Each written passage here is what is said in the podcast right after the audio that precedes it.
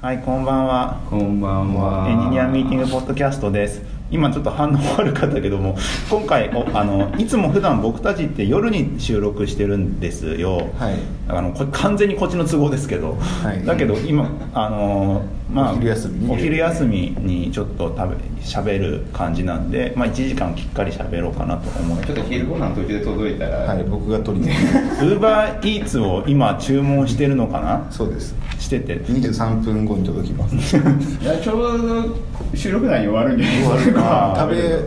むしゃむしゃしちゃうの。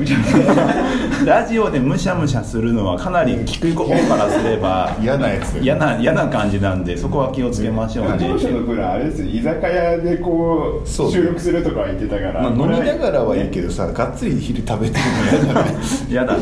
って感じですけどもはいえっ、とねこん今日のテーマをね実は全く考えてなくてまあ新こ新年度でなんか新人とか呼べばいいかなとか思ってたんですけども全然ああーのなんかちょっと今回また後藤さんが海外に飛んでしまうということで、そうだ急ね遽お昼に設定されたんで何も設定してねえやみたいな感じになっている あの、アベマのちょっと変なフロントエンドの人が出たがってましたよ。ああいいじゃんまあ、変な人いるじゃないですか、一番。ああこう口達者のもう人いるじゃないですかあの人すげえ出たがってましたよ昨もう日どう なんで呼んでくれないんですかってあいやあの全然来てくださいウェルカムなんでって感じあなん前でですもねけ話してましたよねどそうしてたい一緒にやなんかね誘うタイミングを逃しちゃって あのねなんかグイグイ来られるから逆に誘うタイミング逃しちゃってなんかあれなんか俺だから呼ばれないのかなとかなんかこそんなう逆になんかそんなことないですよそんなことまなあいですよ佐竹さんの対抗馬としてどっちのその、ね、五条が達さなのかをちょっと調べたいですよねあこの間のさあののキャッチの話が超面白くてさー、なんなんですかキャッチキのャッ話チにキャッチにんキャなんかキャッチの人に電話番号もらってプライベートの電話番号もらうみたいなくだりがあるんですよ、はい仕事じゃなくそてれもう本人が来てから聞いた方がいいってやつ、 め鉄板でめっちゃ面白くてスラわかったック上でわかった動きだよね初めて聞いたからなくなっちゃうからでもね最近そのポッドキャストを始めてる人がめちゃくちゃ増えててそれなんか毎毎回徐々に言ってますよねいやでも本当に増えてないポッドキャストの機材違う何違う違う違う違うボイシーですボイシーってあの声のやつあのああのなんだっけな誰だっけあいつハーチューとかがやってるやつーああーはいはいああれじゃないの池早とかがやってるいあやれのせいもうやってでんだ声系がちょっと来てるんじゃないのそうなんだいや結構気軽にみんなやりだしててそうですあのあれですよね声声の VTuber とか出るかもしれないですよねそうだねいやもう結構いるよ声声だけでやってるなんかいい v えいやポッドキャストでってことですバーチャル YouTuber ってさすごいやつじゃん球体のやつとか球体黒い球体であのガンツみたいな、はい声だけ喋るバーチャル YouTuber とかいるあいーやもう声だけやんみたいなそのえでもそれをそのポッドキャストでこう流せるバーチャルって言ったら理由なくない見えてない のに声声声声声のバーチャルってな難ぜしくかおっなさいん3人で喋ってるよりもしかしたら一人女が入ってた方あーがあれかもしれないですなんかこの間聞いてそのバーチャル YouTuber の技で、はいその声女の子にできる技がやっぱあるらしくて、はあガーレージバンドでできるらしいよいえそうなのそえガレージバンド通すだけでってうこととですかでピッチを変えたらいそれっぽくなるっつってた、 YouTube バーチャルピッ YouTuber チ変えるだけでなるそうそうそう結構できるっつってていや確かにそうかもちょっとレイテンシーがあるからはっい、て言ってたけど、はいはいそうなんかねあの特にね年がそれなりに経った人のねポッドキャストを始めてる率がすげえ上がってアホの、はいはいはいアホのとこに貼られたやつですねそうそあなんだっけなんだっけマネジメントんおおっさんエンジニアは年いくとマネジメントを語り出してそば打ち出して最初ポッドキャストするんでした っけうそうあポッドキャストしてそば打つんだっけソワーズで 2, 二段階目はねで大崎さんが「僕の実家そば屋だったんだよ」っていう流れ先行先行して先なんだよこれとか思いながら行当てつけるからあ完全な完全な完全な事故で適当にふ振りかぶった拳が完全に入った感じいると思わなかったみたいなこういう感じででもらしい確かに、まあ、確かにねとか思いなキがャらリアに行き詰まったらそのマネジメントの方にずれてそれにも行き詰まったらポッドキャストに出すでもなんかわ分かるんですよねそのなんかあれじゃないですか書くってなるとクソ大変じゃないですそかれはねやっててわかるけどブログよりも全然楽だよ楽ですよねだって一応ねこう集まって喋ったらなんとかコンテンツになってるじゃないですかこれ書くってなったら多分1日か半日ぐらい使あうとじゃなないんでかすか論理的になんかちゃんとしてないじゃない本当に本当に我本当に々世代ラですジからねオスタイルじゃないなんだっけ他のポッドキャストはちゃんちゃんとなんか一ちゃんと応アウトラインがちゃんとちだからあゃるからんとね気象転結的ないい話になるけど我々は全くのノープランで始めてるから、まあ大体よそ見にそれて そう戻ってくるを繰り返すだけですそこら辺の YouTuber の方がちゃんとあの短い動画でさ、うんちゃんと章立てしてるよねしてるヒカキンのあのなんだっけ、6時間かけて6分の動画ができましたとか YouTuber はい大変なんだなみた いな、ちゃんと編集そうそうしてっていうのやってるけども最近のエンコーダーぐらい時間かかりますそうめっちゃ時間かかるそれに比べたら我々もうポン取りで終わりですから本当にで終わりだしねあんま PV 数も気にしなくなったしねそうっていうあのなんか喋ってほしいこととかちょっといいこと言おうとかもうなんかだんだんなくなってきなくなってきちゃってるね変だけどもちゃんとやろうっていうそんなにねうんうんまあでもあれじゃないですかこう4月のタイミングでちゃんとしたこと一回喋ろうって気になるからいいじゃなあいそうですねかそれちょっと今月末は一回ちゃんとしたこと喋るってのがあるんで、はいあの次回次回か次次の次の回ぐらいかなで喋ろうと思うんですけども今回はあのもう4月に入りまして、まあ、新年度入りですよ、はい新卒がいっぱい来ましたね来ましたとねでなんでちょっとフレッシュなフレッシュな話って言ったらあれですけどもうこれ完全にノープランで喋ってます からねフレあなんか新しい普通のことを言おうと思うなんかアップデート系の話をしようかなと思うんですけどアップデート系アップデート系アップデート系と最近のノートアップデートですかノードのアップデートですか 4が404系が知4りまし月た関係ないけどアップデートに関わってればいいで すねいやなんですけども最近その僕今なんか肩肩書き的には多分、まあ、エンジニアなんですけどやってることはアナリストに近いことやってるんですよ、はいはいでまたちょっとエンジニアっぽいことやると思うんですけども、なんか最近のサービス、まあ、ウェブ系のサービス開発する時って今みんなどうやってんだろうっていうのがちょっと離れてる間になんかよく分かんなくなっててほう昔だったらなんかサービスこれやりたいんだっていうのがあったらさ、うなんかあのー要件定義とかさ、うんわーわーやってるのとかあったりしたじゃないですか、はいだけどもさ最近あの、まあ、新卒の子が、うんあのしまあ、俺直接喋ったことはないんだけども、うんまあ、同じフロアでなんか新しいプロジェクトうんプロダクトかはいを立ち上げるからって言って、その新卒のだ作った会社なのかな、はいであの人たちが集まって、うんなんかワイワイとやってんだけども、遠目から見て超ちゃんとしてん の。 おおなんかいろんななんか要素持ってきて、はいポストイットとかなんかやりながら、はいこれが要件でどうとかビジネスモデルがどうとか、ホワイトボードでなんか議論とか45人ぐらいでしててすごい遠目から見ててもなんだこのオーラって感じのちゃんとしてますねちゃん若いこれと若い子だけなんだよねすげえなとか思いながら見ててでもだからさやっぱあのインターンとかでやっぱさ行くじゃんもうあーいろんな会社にそれはでいやっぱそういうとこからいろんな吸い上げてんじゃないのいや多分そうなんだよね、ま今ってあれなんですかねそのなんか体系的に学ぶみたいな体系化とか若干されてたりとかすさるんれですかてるでしょうね本は一応あるけどさ、うんそれぞれなんか本もあるしなんか今までゲストに来てくれてた方々がなんか学校であのーなんだかデザインスプリントじゃないけどもなんかいろいろとやってるとか言ってるじゃないですか、はい言ってるはいそういそういうのとかも学んできてたりとかあとビジネスプランコンテンツとかなんかでかあの勝った人がやっいっぱい出てるもんねやってるから、はいそもそもあの学生時代にあのビジネスやってんだよねそうすごいねえあれあれってことですねそのビジネスももうエンジニアもこうやるしデザイニングもやるしなんかみねたい結構俺が聞くのだとなんかねバラバラでやるよね、うんここの会社でエンジニアやって、はいこっちでなんかディレクターやるとかおででななんんかか戦略的にやってるってことそうそうわざとずらしてやっててで週末その2日間のそのビジコンとかハッカソンがあってそこにチームで行くみたいな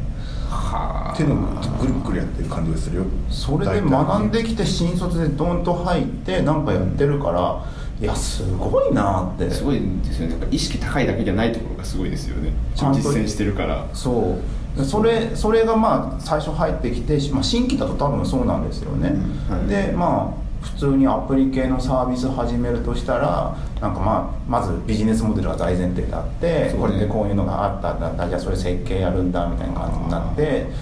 今だって新規で設計するとしたらさまあ多分少人数だったらさ、うんはい今絶対、まあ、クラウド環境を使うわけでしょ、はいそうだよねクラウド環境を使って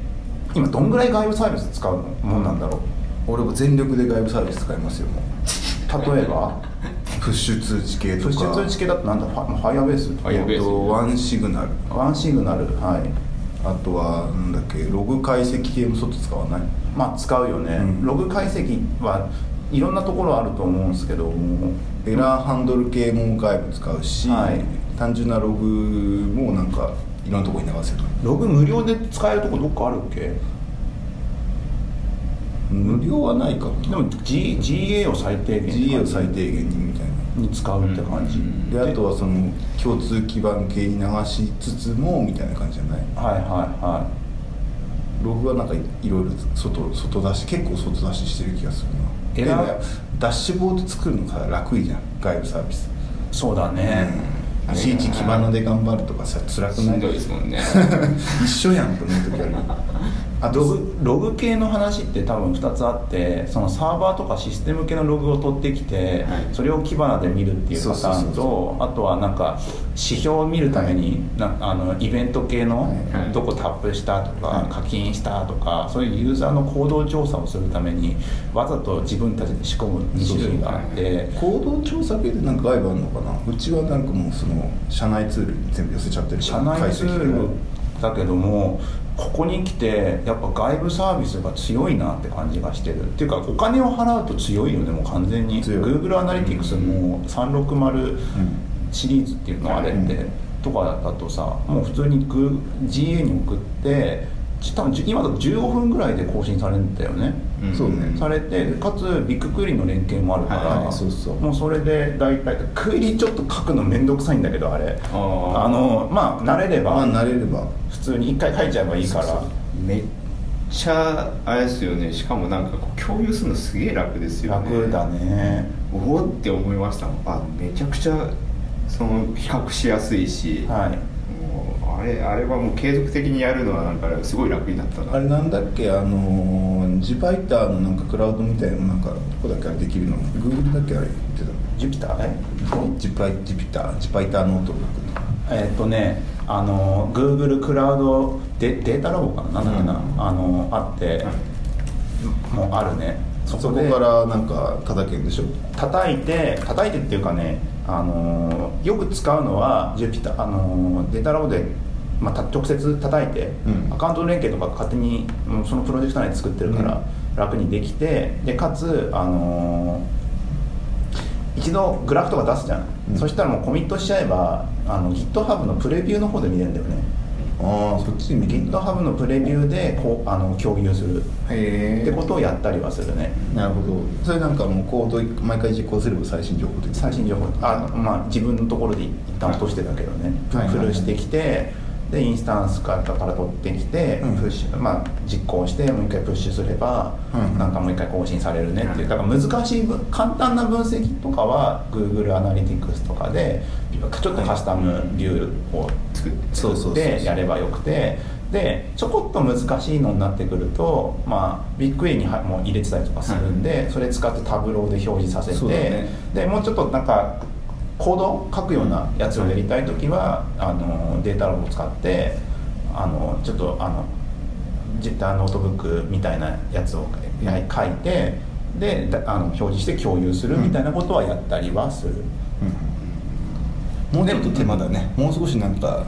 どっかに寄せたいねでもなんかサねーブにサービスがねでかくなってくると後ろの方に必要になってくるんだけど、うん最初の頃全然必要ないからね、うん全然必要ない最初の頃は Google アナリティクスで十分だと思うよ、てかもうそれより手前の話かもしれないからねどういうこと手前ってなんかビジネスモデルとかそっちを詰めた方が全然いいかもしれないからねあれなんですよねなんかこう増えていくじゃないですか、うんこうこここのこのサービスはこっちがやっぱ優れてるしってやってこう入れていくとどんどん複数増えてきますよねまあロおグ系って試しで使って移行していけばいい感じじゃないまあまあまあまあそうなんですけど、でもややこしいうちもだからさそういうジラとトレロを一緒に使ったりするよああーあチケットねチケット確かにジラはなんかストレロ使ってるんですかうん、スプリントはジラで管理して、なんかスプリントによらないトゥードゥってあるじゃないはいあなんかこれをこの日もこの次この日ぐらいまでになんとなくこの企画とかこの辺のなんか、あの打ち合わせとかどっかとしにいといた方がいいよなとかはい忘れちゃうじゃん、忘れちゃうよ思ったんですけどどっちかっていうと2つあることによって片方がでジラはだからそのなんだろうそのプロダクトというかそのスプリントのはいあれにコミットしてるからいやよわかくりますて、いまあ、いつでもいいんだけどとかそういうのはあの全はい部トレロにして、まあ、トレロからちゃんと吐き出されるからあの通知がねスあラーックからそういう日に行けばいいだけなんか変な置き方しちゃうじゃんたまにそのあそうそうそうそうそうミーティングするみたいなチケットおかしいやんなんか最近チケット管理ツールスターのをうそうそう必要するやつね後藤さんとこ何使ってますジラっすねジラなんだなジラが究極に使いやすいよねジラ究極にまあ今の話みたいなやつも、まあ、入れちゃってますよ、うんこうミーティングするみたいなゼロとかねそうそうそうそうそう選択肢は大体ジラかまあ、アサあナのジラ使ってもちろん購入してたらでしょうけどね、はいジラかアサナトレトレロロアサナあと GitHub GitHub GitHub のボードボアードサとかナもうそうそうただ一緒でアサナも一緒に並行して使ってたんですよ、うん朝の良くないって言うけど俺使いにくいねまあ使いにくいっていうか2つあることによって崩壊しましたねああーなんかやっぱこっち見られてないよねっていう雰囲気出ちゃってあアサナとインスタガントを連携して、うんなんか、まあ、ガントチャートも作りながらやってるところもあったりするね、ああなんだっけ「LIKE」あと「WRIK」はいはいはいなんかガントとかもできるやつへえガント欲しくなると朝朝な連携とかがちょっとそうで欲すしくねなる時はあるかもしれないいやプロジェクト単位だったらなんかその時だけアサナ入れるみたいなことはいいかなとは思うんですけどガントに関してはねガント必要ですかもうホワイトボードでいい気がしてるけどね俺あでもそうだから結果結結果ホワイトボードに移ったんですよ最強説ガントに関してはホワイトホボワーイトド最ボード強に移してホワイトボードの前にいいつも誘拐するみたいなパターンが一番ワークしてます説結果結果ガントは俺はホワイトボード最強説があるんでそうだよねそんなもんだよねでも看板に関してもね結果ホワイトボード結果最強説がありますけどねあのそれはホワイトボードの方がいいよいいよねいいんだけどもやっぱなくなったりリすリるモリモートとかなくなったりするとかスケーリングできないですよそれだけがもうワークスタイそルその一番致命的な問題があるから僕たちはツールに頼るんですよまあねポータポータビリティが欲しいですもんね常にそう以降ホワイトボードをずっと撮影しとくこういうカメラをあれあ一あ回そのソリューションでそのホワイトボード用のモニターみたいなの作ってる会社あるよねあるあるあーあるすげえ高いやつそでうしそょこでポスポストイット貼りたいって言ったら指ですなんかいはい時間なんかすれば出てくるみたいなやつとかあったりするけど、そっちの方がそれかなっていうなんかちょっとね結果結果物理がいいっていう結論もよくある話ではあるけどね結果でも結果もそれがいいよねそうなんか結構ね僕のイメージで GitHub イシューを使いたいっていう人たちが多かったから、まあ、12年ぐらい前だけどねうんすごい気持ち悪いわわかるんですよねあなんまかねいまいちなんか、ううんーんって感じじゃない GitHub に集約したいのは分かるけど、うんまあ一応プルリクと紐付けれるけど、うんなんかそうなるとちょっとチケットのきあ来たあ今ウーバーイーツが来たそうですそうチケなんだ今リポジトリはもう GitHub をよく使います、ではい管理ツール、まあ、チケット管理ツールはまあそこら辺のいった話、そうですねあと何だ今使うの、まあ、スラックとかチャット系はもうスラック一択スラック一択ですねスラックから変わら変えようとも思わないですよねもうそろそろ便利だもんねうんまあ、あとはなんだやっぱコキでも使ってる人いますもんねああいるいる気持ちがわからんでもないなと思ってなんか恋人と使ってたりしてる人とかもいるもんね、スラ結ック局そのあのコンテキストで会話すると割と、ね、恋人同士とかだったら多分すぐ文字数少なく会話できるだろうからそうだよ何ねがいやあスのラッチクをャットツールはもうスラック一択だよねっていうあねだからプライベベートでも使ってませんみたいなート使ってるだよね前も言ったかもしれないけど釣り具屋の最新情報を僕はブレーキングしてスラックに投げてますあとなあとはしし CI 系だとさ CI 系だとサークル CI かあのジェンキンスでもなんか両方とも俺いい気がするんですよねあー現金スとかじゃないとでもあれじゃないですかアプリとかだと現金スになっちゃうんじゃないですかかもしれないしやっぱさジェジェンキンス WebUI からさ、い気軽にキックできるじゃないはいなんかそうですねサークル CI ちょっと面倒くさいのなんかトリガー部分をこう考えたりするときにやっぱこうああれっすよね決まったトリガーじゃないやつはやっぱ現金スそうそうそうそうそうそうそうでまあさゆるゆるだからあいつはまあ、そこら辺が使われていてでささ環境は AWS でなんだえっ、と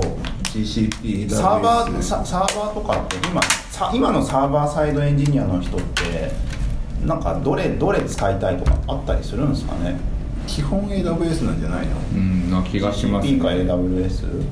んだ GCP かかんだで AWS 揃ってるからさ GCP はなんか便利っちゃ便利で GCP 多分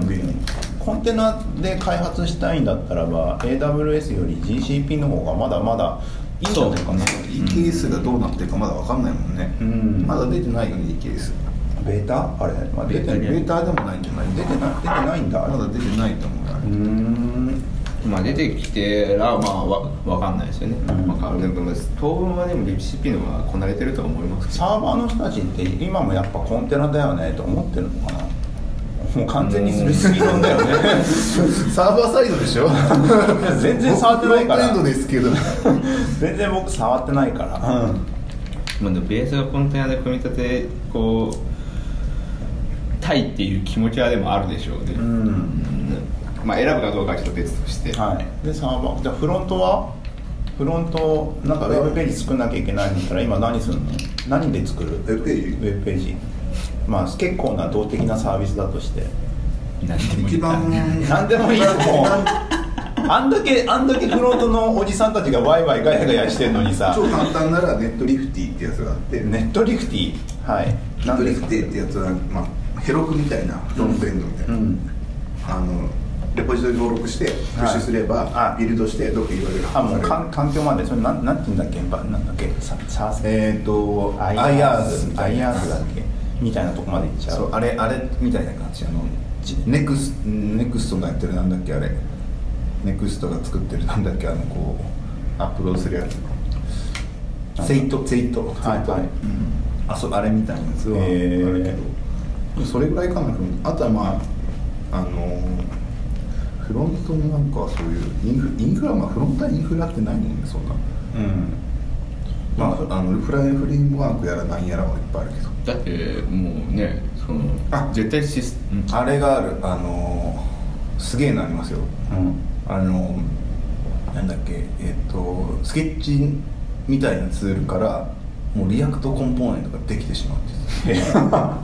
今今結局皆さんフロントエンドの皆さん的にはリアクト使うのは当たり前なのそれともリアクト疲れた派なのいやリアクトなんて疲れないよめっちゃ簡単だもんリアクいやリアクトあ切るだはけいいいいと思うんですけど、はい別にリアクトを選ぶことに対して何のあれもないんですけど、はいこれリアクト使わずにやったらどうなるかなっていう思いの方が強くて、一番新しいやつは多分ビューライブラリを一つも使ってなかったりとかしますねえもう文字列だけでこう回すどういうだこっとてリアクトってけ結果ほとんどのやつってあの普通に JSX 返してるだけのやつが多いじゃないですかそうはい文字列だけでいけんじゃねって思ってどういうことだから文字列をこう返してそいつをドム構築をこう繰り返すっていう形をすればで単一方向にこうデータを流すだけにしとけばそれで完結するんじゃないって思って。バーチャルドームバーチャルドームじゃない管理それまあバーチャ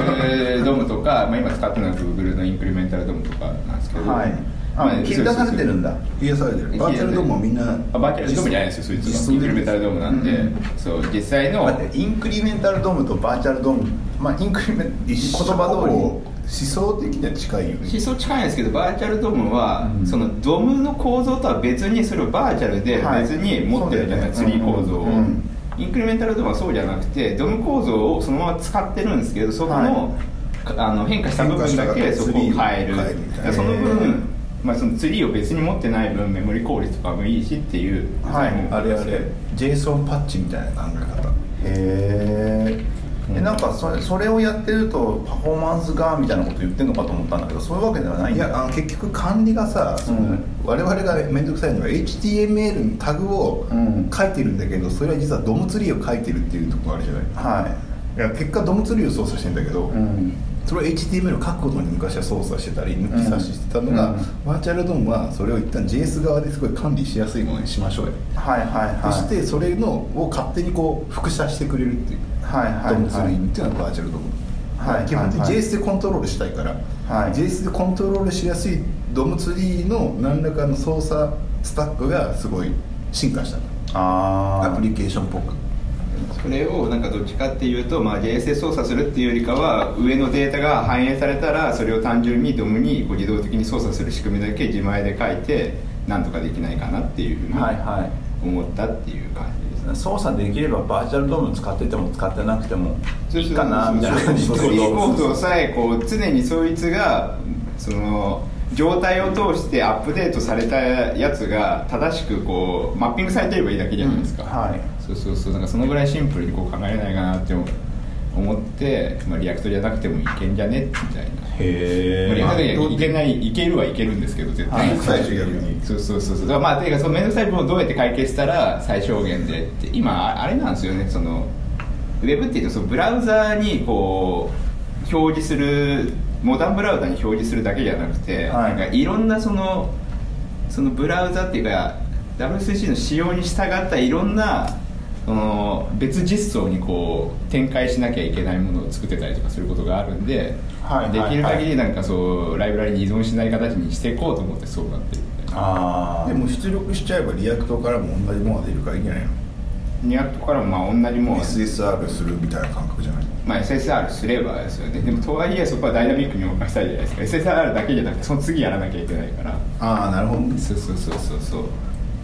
とかっていうのはすごいね半分興味から入ってる感じだねなんかね半分興味からっていうかいやせ結果そこでそうそうしなきゃならない状況だよ状況なの、だってリアクトがそのバージョンアップしてってって言って、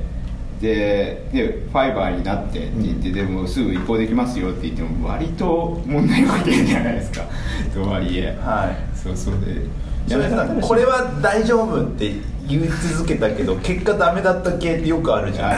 恐ろしい数のワーニング出ますから16出たらビビるぐらいワーニング出てえってなるそうなんだつらっと思ってインターフェースレベルではね大丈夫だったかもしれないけどワーニングは出るんだお前これだ一応いけるけどすぐなくなるよって警告がめちゃめちゃ出てて結果それ対応せなあかんやみたいな全然いけねえみたいな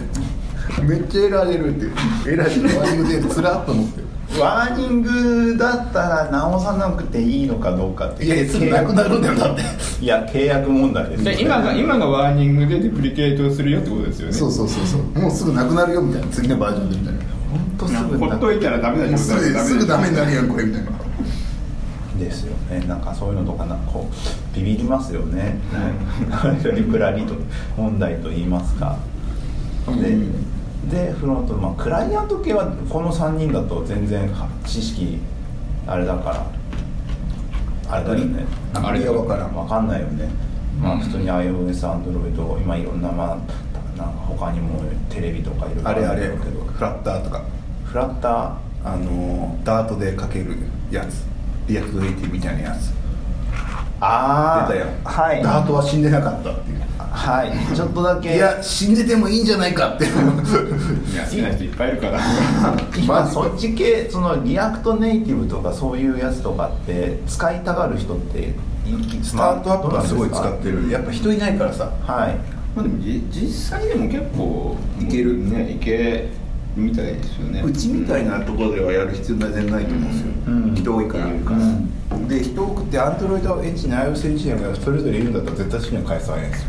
ああとあれですよねサーバーサイドの人が一緒にこうクライアントもやるってなった時に、まあ、2つのその iOS と Android 両方やると無理じゃないですかまあ忙しくなっちゃうね、うん少なくともロジック層は一緒にできるからビューはちょっと変えなきゃいけないんだけど、はいやっぱかなり楽ちんだよへーねその代わりなんか結構妥協を強いられるデザインとかあやっぱりあれ今使ってるのだとあインスタグラムってへインスタグラムはリアクトネイティブほぼえあとフェイスブックはいはいはメッいセンジャーもだって言ってたかへーなあとウーバーあああの辺がそう結構大手も海外だと大ピ手もンタレストもなんかやってたりもするけどあの辺なんかあの辺へえあの辺って住所的に本当あの辺の本とこ当ろあだよのね辺みたいなあのなんていうのそのえっ、とアップルグーグルじゃないうんその次の層ぐらいのうんスタートアップというか、ちょっとおもう大きくなっちゃったスタートアップスタートアップじゃないんだないよねあのあのなんていうのあれその巨人たちじゃないアマゾングーグルアップルフェイスまあフェイスブックででかいけど、んその下ぐらいにあるさなんかあるじゃないいっぱいウーバーとかあああいうまああのあの辺だとあの今使って辺るでまあ、メル カリさんも使ってますしリアクトネイティブ使ってる US は使ってるあ US がか、うんそれなんか使う動機がやっぱあるのあるってことなのやっぱ両方できるし、ん何が僕いいかって思ったのは、はいホットリロードが超いいんですよほうビルあドあしなくていい開んですよ発の、うんめっちゃ早いんですよでインスペクトもある程度できたりまあ一瞬すですもんるしねできるし、うんうんうんデバッカーもすぐさせるし、う楽ん毎回なんかもうこっち変えたらこっちすぐ変わってくれるからそのはい間何ビルド時間が一番あれですもんいやあれも iOS とかめっちゃ遅いから、うんはいはいはいもうあれがやりたくなどいんどん重くなってきますもんねポッズを増やせば増やすほど重くなっていく、はいはいはいはいだからその点がよくてそれはフラッターも確かあるらしい使ってないけどちゃんとへえそれはでかいでもそれがそのネイティブでサポートされればネイティブというかあの何 X コードとはい Android スタジオがホットリロード対応しちゃえば、あの別に使う必要ねえかなっていうはいはいはだってコトリンと SWIFT ってほぼ近いじゃない言語使用も多分いやまあでも近くてもい不安になるちょっと遠いけど近くてもさ言語そのまま同じのをコピペして走るわけじゃないでしょないけどそんなそんなで極も端に言変わら語ながいこう別に作られるってことは絶対思想が違うから作られるわけじゃないですかでもあか似てるからっていうのはちょっとあのねああののほんと違ういけるんじゃないの小鳥に触ってないかわかんないんだけど SWIFT なんてさほぼ JS じゃない、はい感覚的にはかまあちょっと違うけでどた多分そこが落とし穴じゃないですかそうほぼほぼ一緒だけどって言って入ったらいやいやいやいやなんかこっちの言語だとこういう命名規則がクールだけどこっちだと違うもあんまあ全それ然はああるるしけどそういう細かいところからさ、あのーそれはでも書き方も違うしさあることないあのえこういう書き方するとパフォーマンスめっちゃ落ちるって言語によってたまにあるでしょある確かに Python そっちのの方がでかいですよね Python のループとかなんかそんなイメージだけどね Ruby とかもそういうの結構落とし穴あるよね、うなんかストリングをこうなんかああだこうだやってるとめっちゃパフォーマンス悪い瞬間とかあるみたいな、うんそういうやつだよそういうのがあるから単純にそのロジック的な問題だけじゃなくてあのなんかその言語に沿った仕様に合わせた書き方が文化文化が近い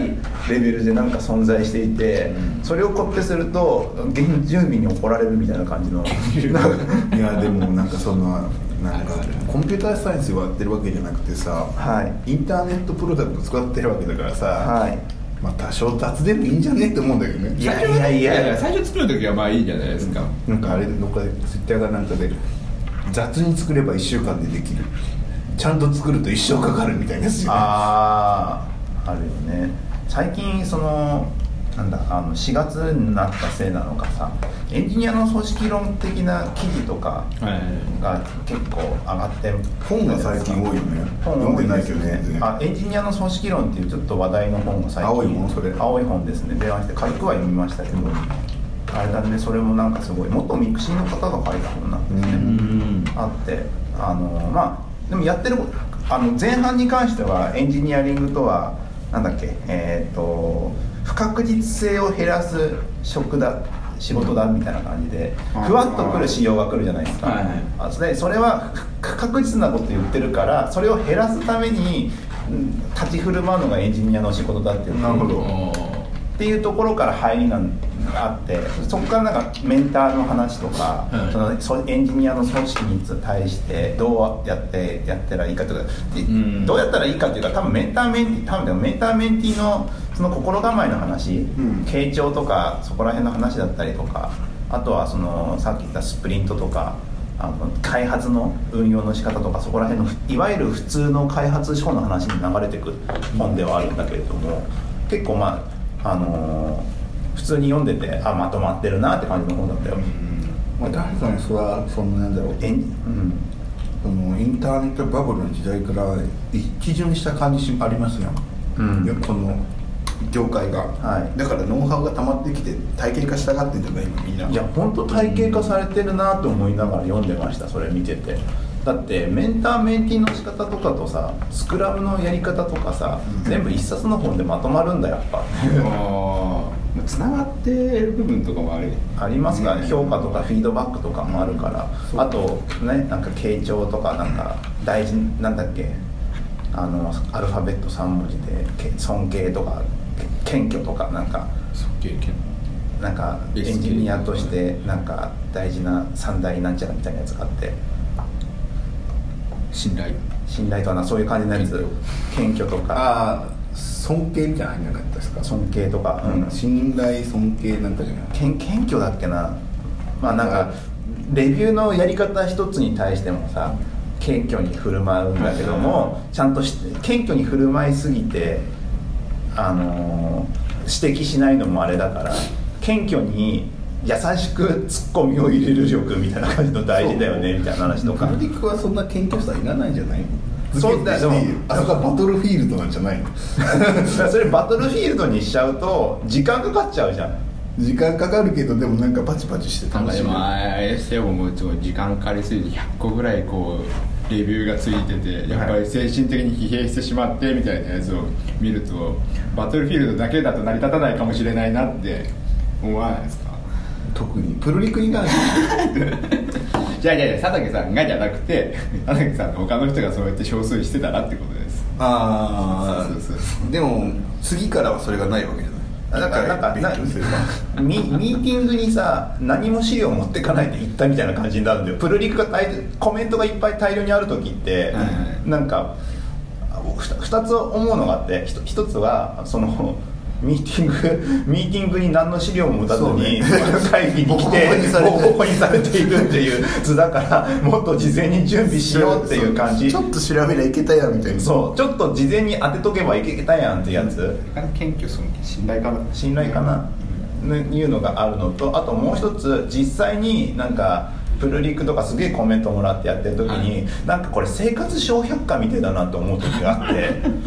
なんか四角いのを丸くしてる感じのなんかまあ相手がこうだって言ってるわけじゃん、でさあバグだったら直さなきゃいけないから普通に直すけどさたまにさあのあのなんだ陪審陪審員が割れるやつあるじゃん割れるなんかあの これはこっちがいいこれはこっちがいいみたいなやつなんかそういうのとかはなんかあのどっちが丸いかっていう感じのそんな多数決みたいなの決めりゃいいんででも多数決にするまでもない問題で割れる時あるじゃんどっちでもよかったらどっちでもいいかなって言うよ俺 まあどっちでもいいかなって佐竹さんが言ってもそれをどっちでもいいかなって言わない人がこう割れてるわけですよね、うんじゃあそいつにそのなぜどっちでもよくないかを説明してもらって納得すればそれでいいし納得できないんだったらうんやっぱどっちでもいいかなってなるんだったらこっちでよくねってなるじゃな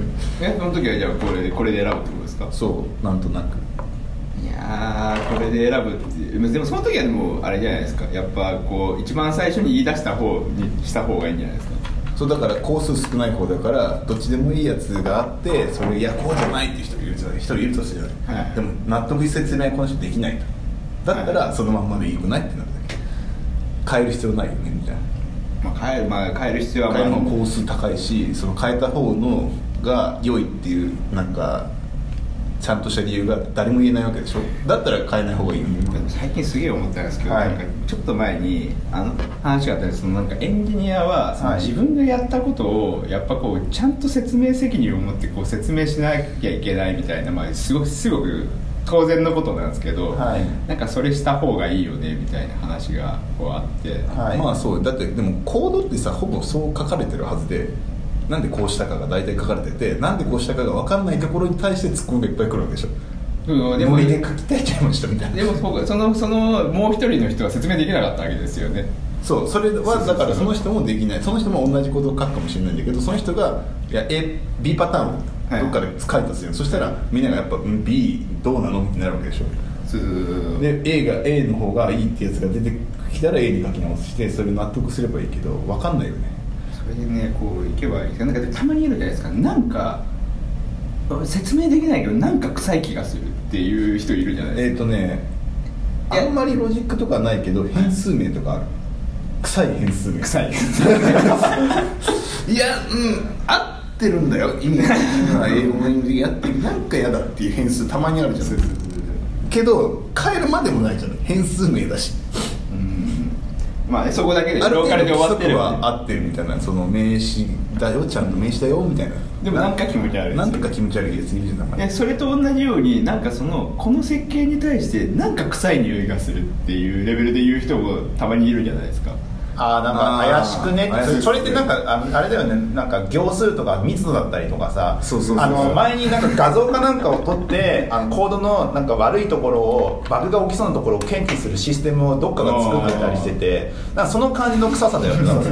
でもあるんだよねきっとあこるのこのコードの密集とかはきっとこれはなんか怪しいぞっていうのこ がのループとこの if の感じ臭いそうだ分割できるんじゃないかこれなんか、そこを考えるとまあ全部こう説明したからいいかどうかっていうとちょっとまた別のところがちょっと細かくは出てくるなでもそれを機械学習かなんかで検知しようとしてる人たちがいるから多分説明できる何かがないよねいやでもだから統計取ればいいわけでしょそうだこいスタイルね、うん、でもまあシンプルに書きましょうみたいな感じになるんだろうけどさでもなんかどうなんだろうね僕とかはさあのあのあんま使わなそうなやつは雑に書いていいって気はしてる人だからさあの雑に書いていいっていうか雑に書いて切りすぐ切り捨てられる場所に置いとくあーそうっていうのを思うタイプだけどさそのためにさ設計的にさ雑なところに置いといたら怒られるとこ普通にあるわけでさ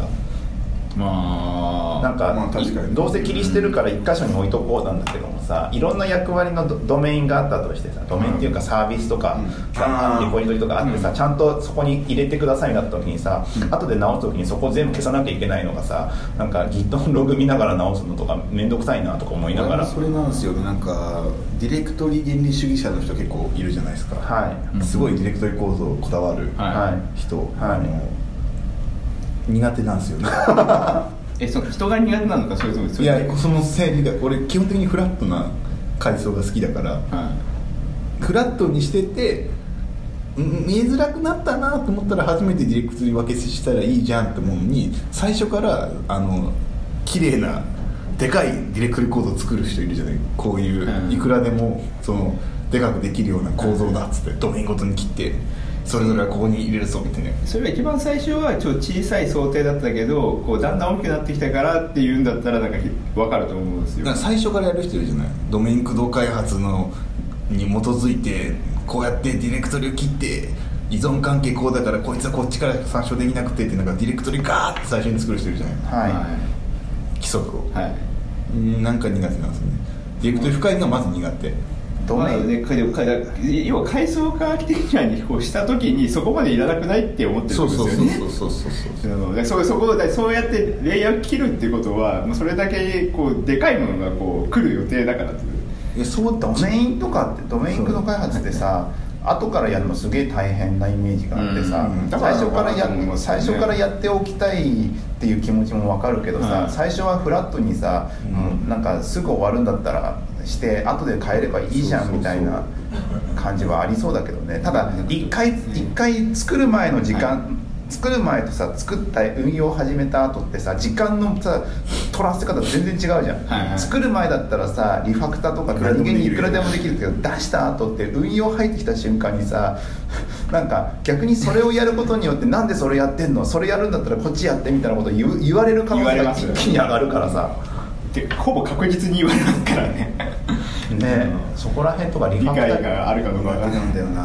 難しいですよねリファクタリングをとかがなぜ大事かを説明するのとかって今も相変わらず難しいよねうんなんかこうあれですよもうそこそこの文化にそれが最初からあれば割とすんなりいくけどなかった時にやたらこうそううんそこに持っていくまでが大変ですよねだから他のところがやってて事故がなんか少ないですよみたいな話とか聞いてくるとこう取り入れたりとかでもできるじゃないですかでもなんかそのプロフェッショナルデー的なの入れてるとこあるじゃないだからそれは各種それは逆に言えば文化として切り分けないとできないからやってるわけでそうさかある意味、まあ、ある意味なんか違う違うっていうか文化としては成功してないと思うけどねあー無理やり時間確保してるっていうのはしょうがないな一日だけだぞって言ってもらっただけでしょちゃんとね、うんプロジェクトとしてねそうなんプロかそうそうそうですねなんか組みどういかに組み込むかってことねそうそうそうだからそれそういうのをきちんと分けてるところっていうのは逆に言えばそれ分けてない日はあのサービス駆動開発なんだろうねっていう感じがする逆に辛いかもねうんすげえ忙しいみたいなそうそプれはロフェッショナルで作やるために一そうそう日少ないわけですよとか言って1 週間でみたいななんかそうだからそれを自然としたサイクルの中で定期的にそのねちゃんとレビューとかその設計とかも考えながらやっていける時間をきちんと持たせてもらってる方が結果的には効率よ良さそうだけどね、うんうんうんまあ難しいよねっていうそう難しいですでねけ結構さその最初はさ新規のサービスの話から入ったけどさこれ多分誰かの記事誰かの記事でさほあのせ社員の方のさ8割は新規サービスをあししその社員の社員っていうかまあ会社員というか、うんエンジニアのほとんどの人は新規開発にサービス開発サービスに携わることなんてめったないんだからってそうね言ってる人がいて2回あればいいくらいだからって言ってる人がいて、あのーまあ、まあそうだよな普通会社に1個サービスがあってその細かいやつまあはそうですできるかもしれないけどってなるとほとんどのエンジニアの人たちってすでにああるシステムにうん現場入ってそれをどうにかするみたいな感じになってくるはずだから。うんなんかあのでっかいシステムほどねだからそこに対してのリファクタリング力とか全然違うんだろうなって感じするけどね。確かにこうずーっとそこに対して うんそうなんか昨日なんか酔っ払った勢いで考えたのは、はいなんかさエンジニア評価の話になんかなって、はなんかスキルとかで評価するみたいなよくなんかどうどうしていいか分かんなくなるじゃない結局スキルってさ水もんだからい、はいそうですね今のスキルは今今はいいけども来年どうなるかわかんないそうですよ、うなんかやっぱスキルで評価できないんじゃねえかって思い始めてん、ほう幻想ですか幻想スキルで評価できるように なってスキルってどこまでの範囲を指すんですかそのスキルいやエンジニアスキルまあエンジニアスキルで評価されたいじゃないいやまあそうなんですけどだってそのなんか時代が変わって変わらないスキルもあるじゃないですかでも変わってくよ 多分絶対変わらないもんなんてそんなないよまあでももしかしたら10年20年のレベルで変わるかもしれないけど焼きそばで UFO 焼きそばで 10, 10年ぐらい変わらない基礎が10年後も役立つみたいなやつがあるとしたら別にそそこを基本的に評価するのが一番いいんじゃないかなと美思う味しいカレーの作り方とかですそかうそうそうそうそれはだって10年後も変わらないでしょエンジニアに関してはなんか変わらないけどそういうの難しいと思うのやっぱその10年後も変わらないスキ実ルと際かまあにね現場で使う技術と知ってる技術違ったりするじゃまなあいです実か、行力が変わりますもんねそういくら足速くてもさ別に走ってねえし普段みたいな感じそはうあでも使わないしみたいなそうそうランニングに来るのが早いとかそういう感じそにれなっちゃにう近くて、うんあのー作業効率が良い人を高く評価すればいいんじゃないかと思い出した生産性が高いやつをだか高らくそ評価れってアウトプットに出てるやつを評価することになるからもう何そ手段とかもうスキルとかどうでもよくてあの出てくる生産効率で判断しようぜっていううんの方がいいんじゃないと思うそうするとでもあれですよねインイン行ス動力タントの結果を求める人がこうやたらこう増える感じになりますよね何インスタントなその結果をこう作ることにこう特化する人が増えてくるじゃないですそうかでもその量とかがたくさん出せるってことはやっぱそれだけいいんじゃないかって生産効率が高いんじゃないかってでもたまになんかそのなんかその地道なことをこうずーっとこうやってた人がいてみたいなところのそのバリエーションをこう保っとかないと多分どどっかであれじゃないですかイノベーション起こんなくなるじゃないですかそういうのをこうちゃんと評価する制度にしとかないとえだから逆にそういう人の方がスキル評価難しくないこうずっと潜ってなんか R&D みたいなやってる人ってほぼ成果出てないしそのことってすごいエッチなことやってるから誰からもそれがすごいものなんかわからないみたいなそのうがそれ評価しづらいから評価しづらいけどでもそれそれもこうでもそ評価の人がめっちゃやってると研究めっちゃやってるっていうその研究量とかはなんかしし量として質じゃなくてだから量で評価した方がいいんじゃないかっていうのをなんか思った昨日の夜飲んでて。飲みながら考えだからるなんか質スキルは質じゃない量じゃなくてはい質で評価するのがやっぱ難しいなと思ってあー量で評価した方がいいんじゃないか評価する方は確かにそっちの方が楽だと思いますよいやここっち側もよ結局そのどんなその時のスキルを使って、まあ、僕フロントエンドエンジニアなら何でもライブラリ使っていいんですはいリアクトが使えるとかそういうスキルどうでもいいんですって、はいとにかく今与えられた職務を一番早くやれる手段を常に提供できることが多分一番フロントエンドエンジニアですね実は求められてることなんじゃないのってすねすげえいいと思うけどでもそのそのその1個の指標だけで評価したら多分なんか崩壊する気がするんですよねそう別別じもゃやあんなきゃベーシックインカムプラスにしよう別がプラスエンジニアベーシックインカムプラス作業効率 量普通の能力給じゃないですか基本給プラス能力給の能力給ですよねそれっていやどうなんでだろうもね能力級なんだけどねでもバリバリエーション増やすゃないと危険だと思うんですよねやっぱどうしてもスキいルくつか持つ量量いくつそうそういくそうそうそうそうそうだから6個ぐらい多分し指標は必要だと思うんですでよもすげえさミーティングをめっちゃやってる人がいたらさそのなんだはいろはうい一日にミーティングを100個こなせる人がいるとするじゃないはいそれすごくないいやすごいと思いますだって多分評価高い評価されるでしょそうそうそういうことかなと思っでてそれはもちろん質プラス量があったらそれは評価しますよ質が伴わなかったら100個もやらせてもらえませんねそうなんだそうこうねなんかスキルねでもスキルって評価されるもん評価するべきものなのかって話もあるでしょそうだからそれやっぱね昨日なんかいろいろ聞いててしかもそのエンジニアだけじゃない人からも聞いてディレクターの人とかね、はいディレクターのスキルってなんだよみたいなだってスキルがふわっとしているから評価できないのであってさそうエンジニアは生地スキルとかさ資格とかあったりするからさそうできるなんかそれで評価評価できそうだぞってやるけどもなんか意意外外とと難しいしっくりこないでしょしっくりこないだからなんか評価とかってこその本人の納得感を取りに行く評価とあと周りの相対的な評価で合わせるところの二軸で考えるって話になってくると、うあんまりなんかね能力に対してのね評価ってそんなに必要ない気ってこないとはやっぱサイコロ級ですかねいやだから最またこの話のことか必要ないっていう話も聞くねっていう話まあそれがいいかどうか俺知らんけどねあのサイコロ級っていうかその能力に対してでも結局あれみたいですよあの本人がきちんと納得があるかっていうのはやっぱ大事みたいで、うんだからスキルがいくらあってもお金すごいうん俺はこんだけスキルあるんだからこんだけの給料あるべきだっていうそうそうそうそれそれがなんかおかしいなと思ってて例えばいやスキルすげえあるのは分かるけどその人が一切コード書かなくても評価されるかって言ったら違うじゃない会社でえはいもう他のアウトプットの出し方してる人もいるじゃないですか現実に例えばめっちゃ仕事スキルあるんだけど会社の仕事ほぼやってないみたいなそれまた別の話ですよね極度極論ねでもそういう人をどう評価するかみたいになってくるじゃないスキルで評価しちゃったらあるからい高く評価せざるを得ないんだけどやってないよねってなったら評価しづらくないでもそお前そういう人ってさたまにフラッと来てさすごい解決策を出して帰ってくそうるおじさんみたいな人がさそうそういるよねいるまあ、でも結果それを間接的にそのすごいアイデア出して帰っていったら間接的に事業貢献してるからそうだからっそのてことですよねそのそういうことで評価した方がいいアウトプットだけで、うんアウトプットだけアウトプットだけもっと言うとアウトプットの質は実は伴わなくていいんじゃないかって気がしてて風になるでしょまたそうあのもうすプルリクエストを半年間でなんか1000個送りましたとか言ってすげえって思うじゃないでも全部全部クローズしてるかもしれないですよマージされずにマージされなかったらダメよマージされる僕の送んなきゃさすがにさすがにダメでしょさすがにクロ 全部クローズしてれば逆送にるだけならいけるけどさ逆にクローズだけされまくってる人ってどんだけ迷惑な人だよって話になるからまたこいつ来たよまたこいつコミュニティに来たよってなっちゃう からね著しく効率を落としたいじゃないねそういうの大事そういうのがいいんじゃないかなってふふと思ったってまあねだからもっと早く帰っていいんじゃないって